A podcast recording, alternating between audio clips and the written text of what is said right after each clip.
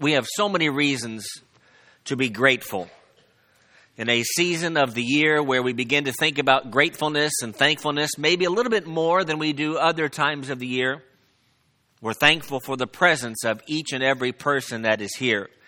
You are important to the Lord, and you are important to us, and we want to do all that we can to encourage. We are also thankful for the various men who serve so exceptionally in public worship like this, whether it be our prayer by Brother Jason or the, the good song selection and the capable leading of Brother Bill and the very eloquent and thoughtful words of Daniel.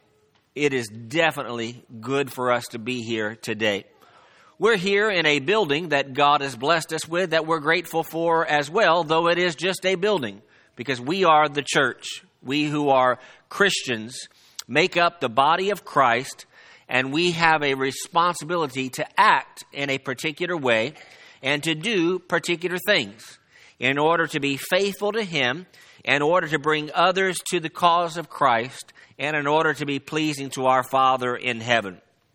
A couple of weeks ago, last month, I did a lesson on the subject of Christian courtesy and kindness. And I appreciate your kindness in giving me good feedback and helpful things.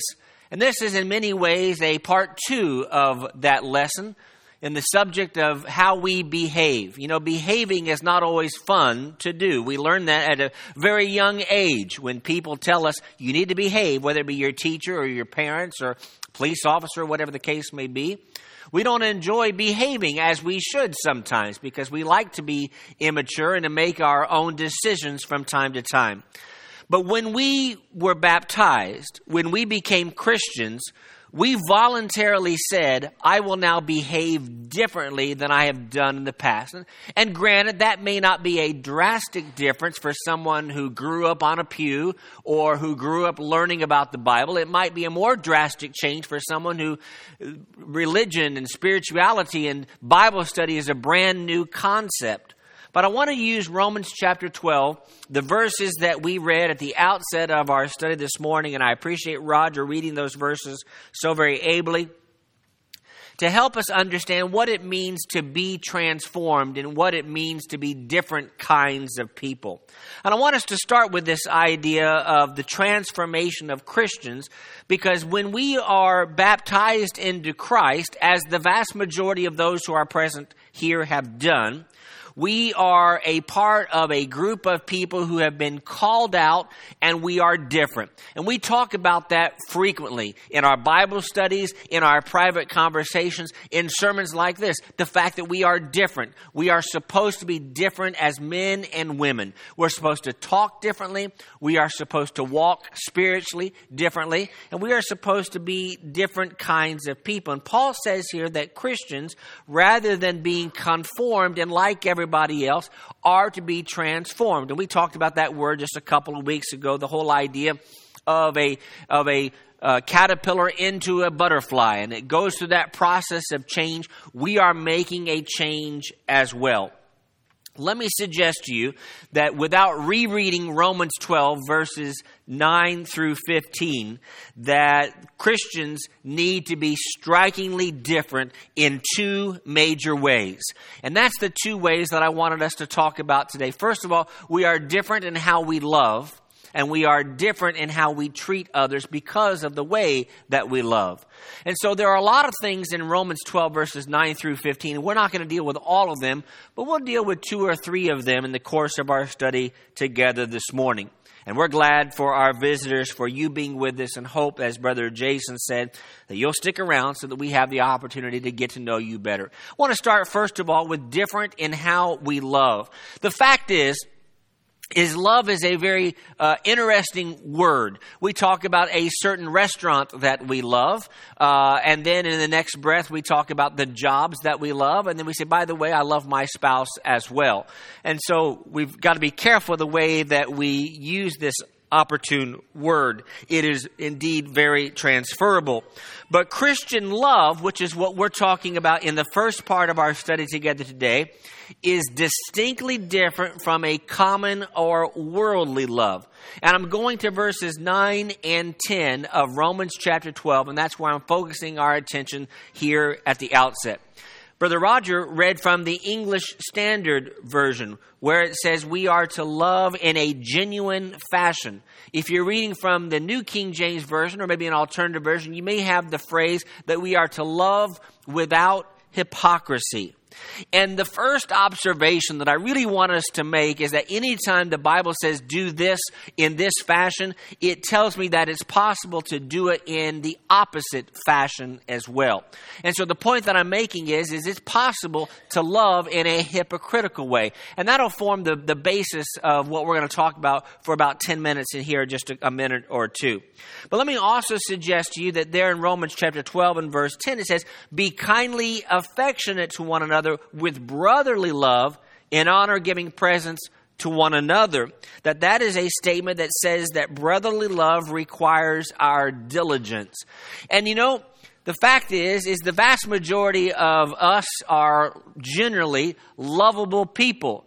But sometimes we get a little bit honorary, and sometimes we uh, aren't as patient as we should be with others, and sometimes we're not as kind as we should be, and we may not be as lovable as someone else. But the fact is, is the Bible says that brotherly love needs to continue to all people love the brotherhood, is what Peter would say in one of his letters. So I want us to talk about this idea of loving in a genuine fashion or loving without hypocrisy. It is possible for love, as we said a moment or so ago, to be with hypocrisy, or to be insincere, or to not be genuine, or the word that is used in the King James Version is an interesting one as well. Our love, as Peter would say, is to be with a pure heart. And our love is to be modeled after the love of Jesus Christ. And I say those two things because we sometimes look at the subject of the way that we treat each other and the way that we love each other in very basic terms, and we think about it as being the way that the world treats or the world loves, and that's not what God is wanting us to get out of this text. It seems to me the Holy Spirit is talking to Christians over halfway through a lengthy letter. Some would call it the flagship letter of the Apostle Paul to the church at Rome. And he says, You've got to make sure that you love in a genuine, non hypocritical way. And let me suggest to you, thirdly, that our love must include this determined uh, nature to be kindly affectionate, to have a natural love for each other. So, in thinking about loving without hypocrisy, let me suggest to you that it's important that our love be without hypocrisy because God deserves the glory. In Romans chapter 11, jump back just a, a, couple of pages in your Bible, you'll notice in verse 36 that there's a statement that is found in the 36th verse, and it says, For of him and through him and to him are all things, to whom be glory forever and ever. Amen. So who's the focus? It's always about God. The way that we treat others, it's about God. You see, that's what makes us different as members of the Lord's church from just people in the world that are generally good or loving. The world is filled mostly with decent people. There are some that are not so decent. But what makes us different is that we are trying to be decent and loving and kind and courteous, like we talked about a few weeks ago, because that's what the Lord demands of us and because the glory belongs back to Him. Similarly, in John chapter 21, verses 15 through 17, and that's a sermon in and of itself and a subject for us to talk about, but it says that love must be definitive, or the point that I'm making, and not situational. It is easy for me to love you when you love me. You know, one of the things being a 9 or 10 or 11 or 12 or 13 year old, you get to that age, I guess probably by 13, 14, where uh, the opposite gender becomes not gross to you anymore. And now there may be a little bit of an interest to you. Is that when you find out that someone likes you, maybe thinks you're cute or whatever the case may be, somehow they become a little bit cuter in your own eyes as well. Because it's easy to have an affection for someone who has an affection for you. That's true spiritually as well. We've got to be on guard against that kind of limited, hypocritical love.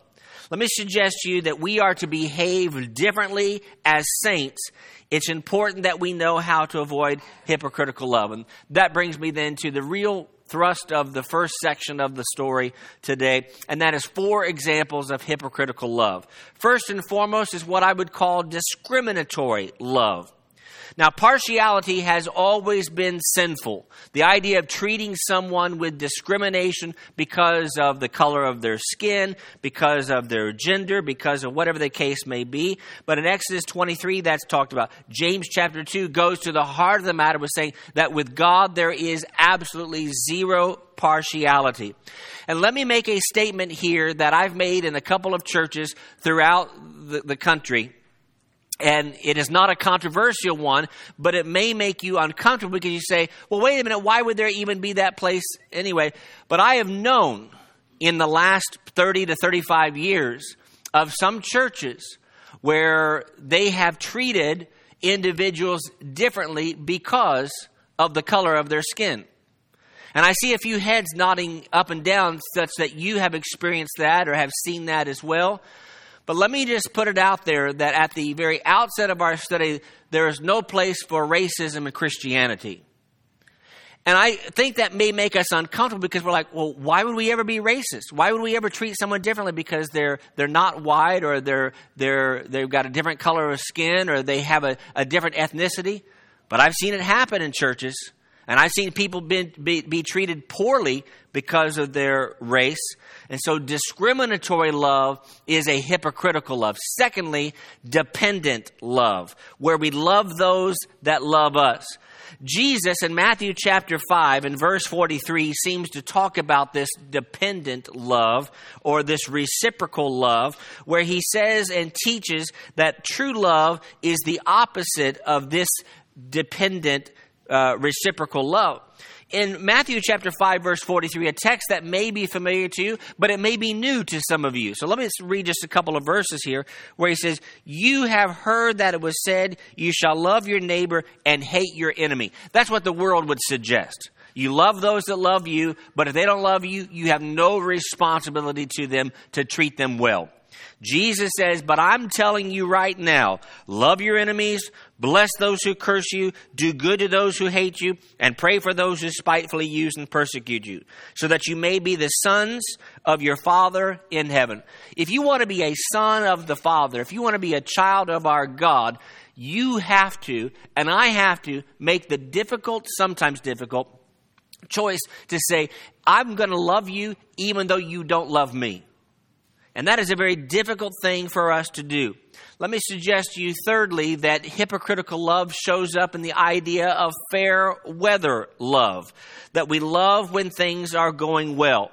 When I was thinking about this and thinking about this kind of part two of the courtesy lesson and the idea of things we talked about last month, I was thinking about our wedding vows. There are a number of us that are married here, and we said for better or for worse. And that is also, in many ways, a vow that we took when we became Christians in terms of the treatment that we would have or that we would treat others, regardless of how they treat us. So it's one thing for me to love you and to be kind to you and to, to do all the things that the Lord wants me to do when things are going well. But when things are worse or not better, I have that responsibility as well. It reminds me of Hebrews chapter 13 in verse 5, where there the writer says the following in chapter 13 and verse 5. He says, Let your conduct be without covetousness. Be content with such things as ye have, for he himself has said, I will never leave you, nor will I forsake you. So that we may boldly say, The Lord is my helper, I will not fear. What can man do to me? That's the love that God has for us. We have to return that to others. Now, someone might stop me now and say, well, wait a minute, that sounds very challenging to do in a world where we are surrounded by media and by our coworkers and maybe even some of our family members who would tell us something differently. And I would submit to you that it is difficult in a world surrounded by our media and your coworkers and even some of your family members who feel differently. It's not easy sometimes to treat others the way that we need to treat but we've got to be fair in our love. Which brings us to the fourth and the final aspect of what hypocritical love looks like, and that is spoken love that is absent of action. There is nothing wrong with saying, I love you. There's something very right. And I think that uh, we can maybe do just a little bit of a better job of vocalizing that. Uh, we do a good job with our spouses, or maybe with our children, or maybe with our parents. But the fact is, is we are not so masculine or so cold-hearted as 21st century Western civilization people that we can't look at each other and say, by the way, I want you to know I love you. And so maybe if we can include that in our vocabulary. But that has to be matched with action in 1 John chapter 3 and verse 18, John, the great apostle of love, talks on this subject. And he says, My little children, let us not love in word or in tongue, but in deed and in truth. The fact of the matter is, is if we never heard it said, and I think we should say it a little more often, if we never heard it said, would we know if we were loved by our brethren? And again, let's work to treat each other with that kind of love that is non hypocritical. But the second component is different in how we treat each other. Now, the fact is, is the world urges us to treat our fellow human beings, our fellow uh, men and women, with the idea that it's all about me. And many of you who are in the corporate world are in a uh, dog eat dog world wherein everybody's trying to get ahead and it's all about you and it's all about me. But my needs do not surpass those of everyone else. They would suggest that my needs do surpass those of everyone else. Some would suggest, and I remember uh, my, my parents sometimes reminding me that indeed the world doesn't revolve around me. Sometimes I think it's very Leland centric that the world is all about me and everybody should be doing what I need and you should be uh, meeting my every need. But I'm not the center of the world, and neither are you. And we've got to understand that we are different in how we treat each other. And then here's the other thing that I thought of. If I have a bad day, I want you to help me. But if you have a bad day, big deal and I put an exclamation mark. The whole idea being, you know, if, if, if it's interesting, whenever someone has a surgery, it's, it's generally major when it's yours and it's minor when it's someone else's, seems to be. But when I have a, an ordeal, well, that's a big deal to me. I need to get to a place as a child of God that when you have a, an area of weakness, physically, medically, financially, spiritually, that I am more concerned about you than I am about myself. And that's not something that I came up with. That's something that the Holy Spirit came up with when the Apostle Paul wrote to the church at Philippi. And Paul said, Esteem others better than even yourselves. Let me suggest to you three or four things that we need to practice as outlined by Romans chapter 12. And the first of those is the idea of selflessness. Selflessness is having little or no concern for oneself, it's the idea of being unselfish. And we learn that from a very young age. I've seen you as parents of two and three and four year olds saying you need to share. And you need to make sure that you're not selfish with your toys, that we are not selfish with our time as well. Romans chapter 12 and verse 10 uses the phrase in the New King James Version, in honor, giving preference to one another. And David talked about honor just a week or two ago and gave us a really good working definition of, of what it means to honor God and also what it then means to honor one another. And as I referenced there in Philippians chapter 2, verses 3 and 4, one of my favorite passages in one of my favorite books, nothing is to be done with selfish ambition. And when you think about that, I underline the word nothing because it's possible for me to do things maybe 10% out of selfish ambition and think that I'm doing well because I am much better than the world. But Paul, the Holy Spirit, God Himself says, don't let anything be done with selfish ambition. And that is really challenging in a world that is very selfish at its very core. Our understanding of this should be that Christianity is service oriented and we've got to be fervent in that effort. Go back to Romans chapter 12. Now notice verse 11, a verse that we read a few moments ago. He says, Not lagging in diligence, but being fervent in spirit, serving the Lord. What does the Lord need from us? When you, when you think about that in a very elementary way, He doesn't need uh, He doesn't need us to feed Him. Uh, he doesn't need us to water Him like a plant. He doesn't need us to do all the things that we would do for those that we care about, the things that show our love. But yet we are service oriented in that we are fervent in the effort, in that by treating others well, we treat our Lord well. In fact, you remember that occasion where the disciples said, When did we see you hungry? When did we see you thirsty? And not see to your needs. And he went on to say, When you did it to the least of these, to the average person down the street, to your brother in Christ, you were doing so for me and doing so to me. And let me also suggest to you that there in Romans chapter 12, you drop down to verse 8, if it is possible, as much as depends on you, live peaceably with all men uh, with all men. Because our goal is peace and that often means others have to come first. And there are a host of people in fact virtually everybody that i can think of in this building that i know have put their needs behind someone else's needs in order to achieve peace. It may not have been fair. It may not have been right. But you said you know what if if she needs it more than what I do or he needs it more than I do, that's okay. Whether it be financially, whether it be with your time, whether it be with your abilities to help others in various ways. We must practice selflessness if we are going to be drastically different from the world. Secondly, we must practice generosity. We've had a number of good lessons on the subject of generosity in the last year to year and a half. And generosity literally means to be liberal in giving. We look at liberal as being a very uh, kind of tainted word. Uh, you know, we don't want to be liberal in our beliefs. We don't want to be liberal in our practices. But we need to be liberal in our giving.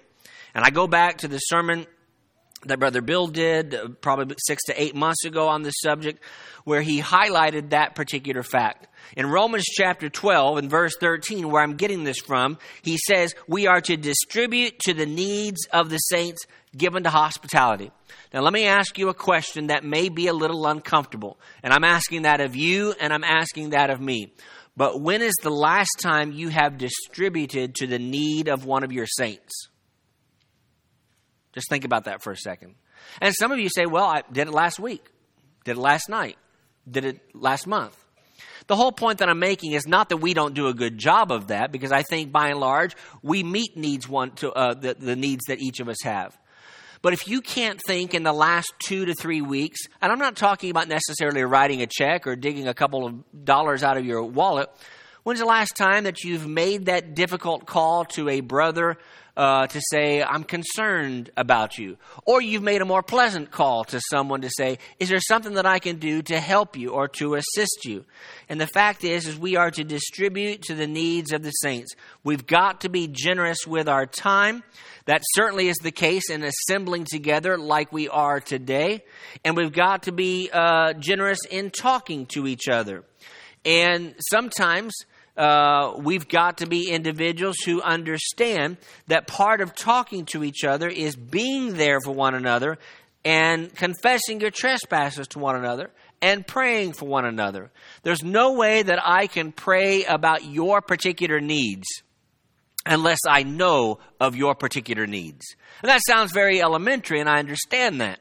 But we've got to communicate with each other. And I've said this now for the last 15 years. We are now in a, in a day and age where it's easier to communicate those things than ever before. So there really is very little in terms of excuse for not being um, apparent with what our needs are with one another. Let me also suggest to you, and this goes to the heart of Brother Bill's lesson uh, six or eight months ago, that we've got to be generous with our money. That's true in our individual lives and our examples. In James chapter 2, in verse 16, it says, With one of you says, Depart and be warmed and be filled, but you don't give them the things which are needed for the body, what does it profit?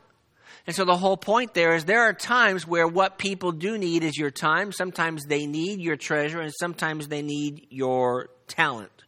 And certainly that is true in our collective contribution. We had a sermon on that just a few months ago uh, on the subject of when we come together and we give of our means, that we need to be liberal in that in that knowing that some of that may very well go to a member who is struggling financially and otherwise having difficulties. Number three, we've got to practice hospitality. Hospitality is by definition having a cordial reception. In fact, Romans 12, verse 13, in the New King James Version says that we are to be given to hospitality. It's one of the things that elders are told to be aware of as well, and that makes perfect sense as well. Let me, let me, let me stop there for just a second and just simply say this, that it's easy for me to be hospitable whether that be opening my time or opening my home or opening my car or maybe even opening a checkbook, it's easier for, for, me to do that with someone that I have a lot of commonality with. But what do the scriptures say? To whom are we responsible for being hospitable? And it's to all. And all is a very inclusive word. And so you may say, well, being hospitable is not difficult. It's being hospitable to all. That's difficult. And that can be a challenge for each of us. With strangers, remember Hebrews chapter 13. We referenced that particular uh, passage in our subject of angels just a few weeks ago as we wrapped up that study. That we are to be uh, hospitable to all, never knowing who it is that we are going to be cordial to and have an impact on. And let me suggest to you, as members of this church, and, and we've talked about this before, but I do want to just kind of gently remind us again that we need to have a special relationship with our visitors here at the assembly. In that we get very caught up in seeing someone that we haven't seen in three or four days. We haven't talked to them in, in a week or perhaps. Uh, and in a larger congregation, you may go two weeks without talking to someone and having a nice conversation with Sister Smith or Brother Jones. But to those that are from out of town or to those that are new to town or new to our community, we've got to be hospitable to them as well. And it is also true that we are to be hospitable with our brethren. There in 1 Peter chapter 4 and verse 9, be hospitable to one another, and to do so, he says, without grumbling. Because the nature of hospitality is that it will likely inconvenience you in some way.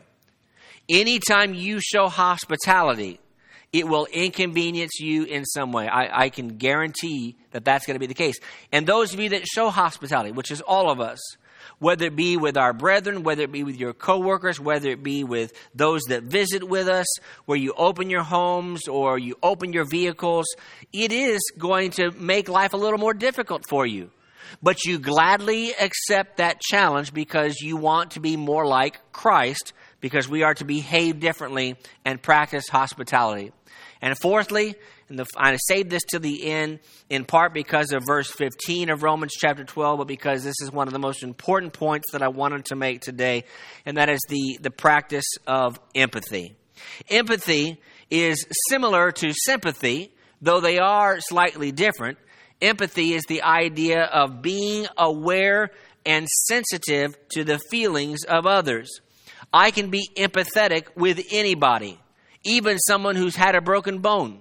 even though I've never had one. And I'm very, I'm very glad. Uh, someone said, how'd you, how'd you make that happen? 44 years and never broken a bone. Just been very cautious everywhere I go. But the fact of the matter is, is I can still be empathetic with Bruce because I can have an awareness and a sensitivity to the fact that, that probably did not feel very good.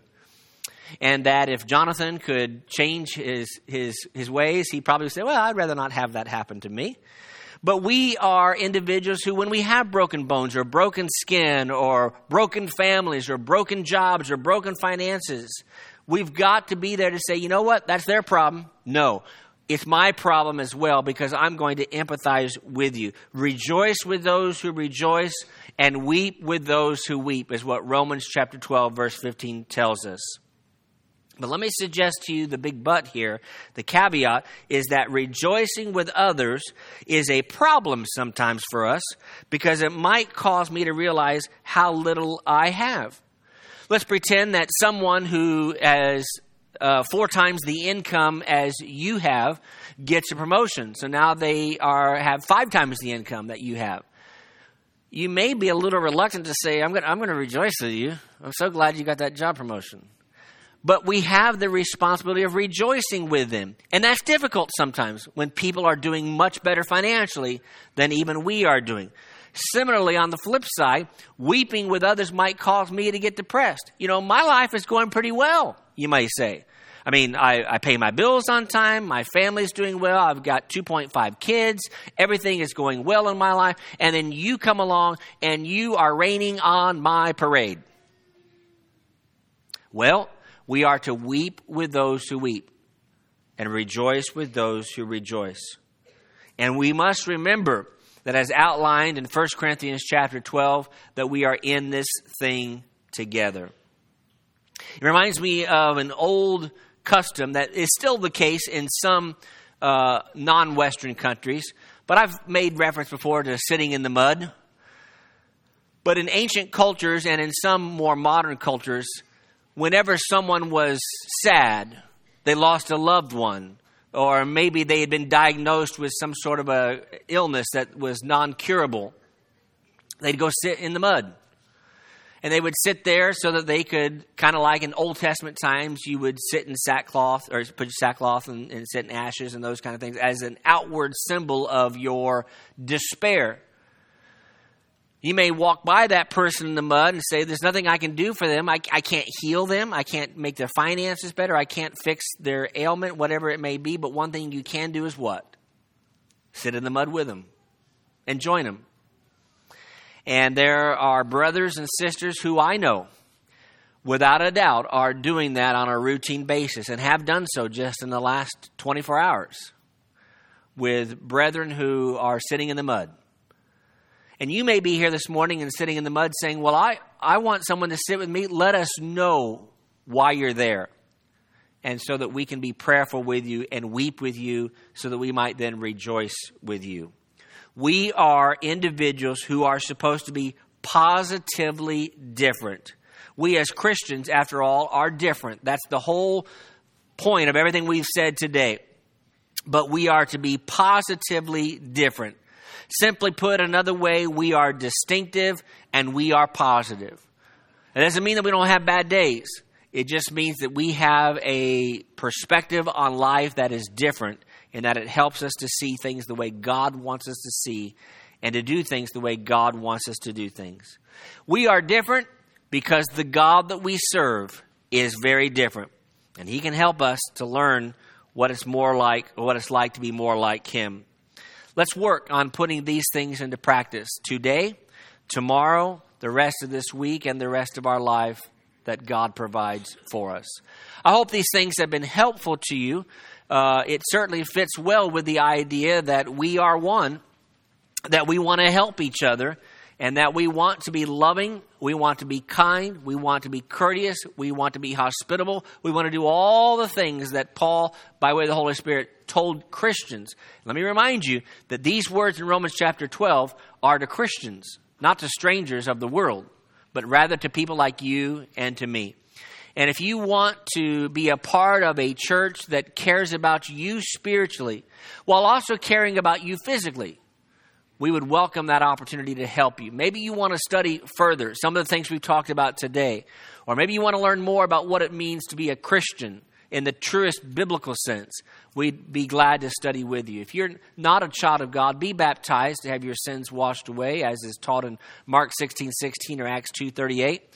And if you are a child of God and you need to make some sort of correction of a public nature, we are here to support you and we'll sit in the mud with you to help you in your difficult time. If we can help in any way, let us know while together we stand while we sing.